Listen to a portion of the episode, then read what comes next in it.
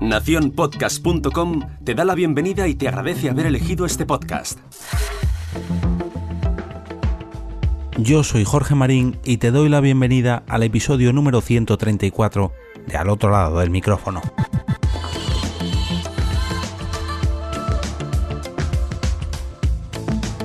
El pasado martes os hablé de Jitsi, una fantástica herramienta para realizar videollamadas de forma gratuita que ofrecía una opción muy pero que muy a tener en cuenta.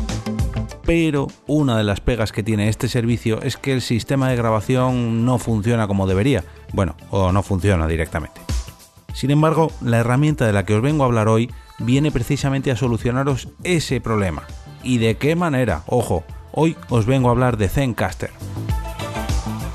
El mismo día que lancé el episodio sobre Jitsi, David Castaño me etiquetó en un tuit en el que daba a conocer el notición de la semana. La aplicación de grabación de podcast Zencaster quitaba las restricciones de participantes y horas de grabación en sus cuentas gratuitas hasta el próximo 1 de julio debido a las restricciones que está provocando el coronavirus. Para todos aquellos que no conozcáis esta herramienta, se trata de un sistema de grabación de podcast que mediante tu navegador es capaz de capturar el audio en local de todos los participantes de la llamada y más tarde ofrecértelos tanto juntos como por separado. En Cristiano, que es capaz de capturar todos los micrófonos de cada uno de los invitados como si estuvieran en su propio ordenador sin que su audio sufra ninguna bajada de calidad debido a la compresión y emisión de hacer una llamada por internet.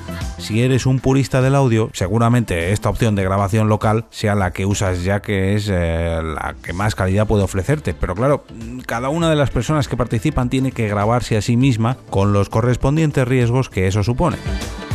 Gracias a Zencaster puedes mandar una invitación a una grabación común y solamente deberás preocuparte de que cada uno de estos participantes elija el micrófono correcto. Cuando tú pulses el botón de grabar, el sistema sincronizará todo para que el resultado final sea el mismo como si cada usuario lo grabara en su propio equipo. Hasta ahora, el plan gratuito de Zencaster incluía llamadas para un máximo de dos participantes y un total de 8 horas al mes en calidad MP3. A partir de ahí, si querías más participantes, más horas o más calidad en tus audios y grabaciones, debías suscribirte a su plan de 20 dólares mensuales pero a partir del martes y hasta el próximo 1 de julio podrás disfrutar de la versión gratuita sin límite de horas ni de participantes, aunque la opción de calidad del audio sí que seguirá manteniéndose en MP3 os aconsejo echarle un vistazo y probar esta manera de grabar vuestros podcasts, pero también os advierto, será muy difícil acostumbraros de nuevo a las grabaciones a través de los sistemas habituales de llamadas o videollamadas.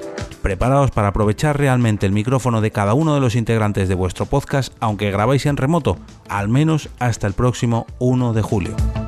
Como cada viernes, desearos un gran fin de semana a todos lleno de podcasts que os gusten tanto como para recomendarlos el próximo lunes con motivo del lunes podcastero. Nos vemos la semana que viene y ahora me despido, como cada día, regresando a ese sitio donde estáis vosotros ahora mismo, al otro lado del micrófono.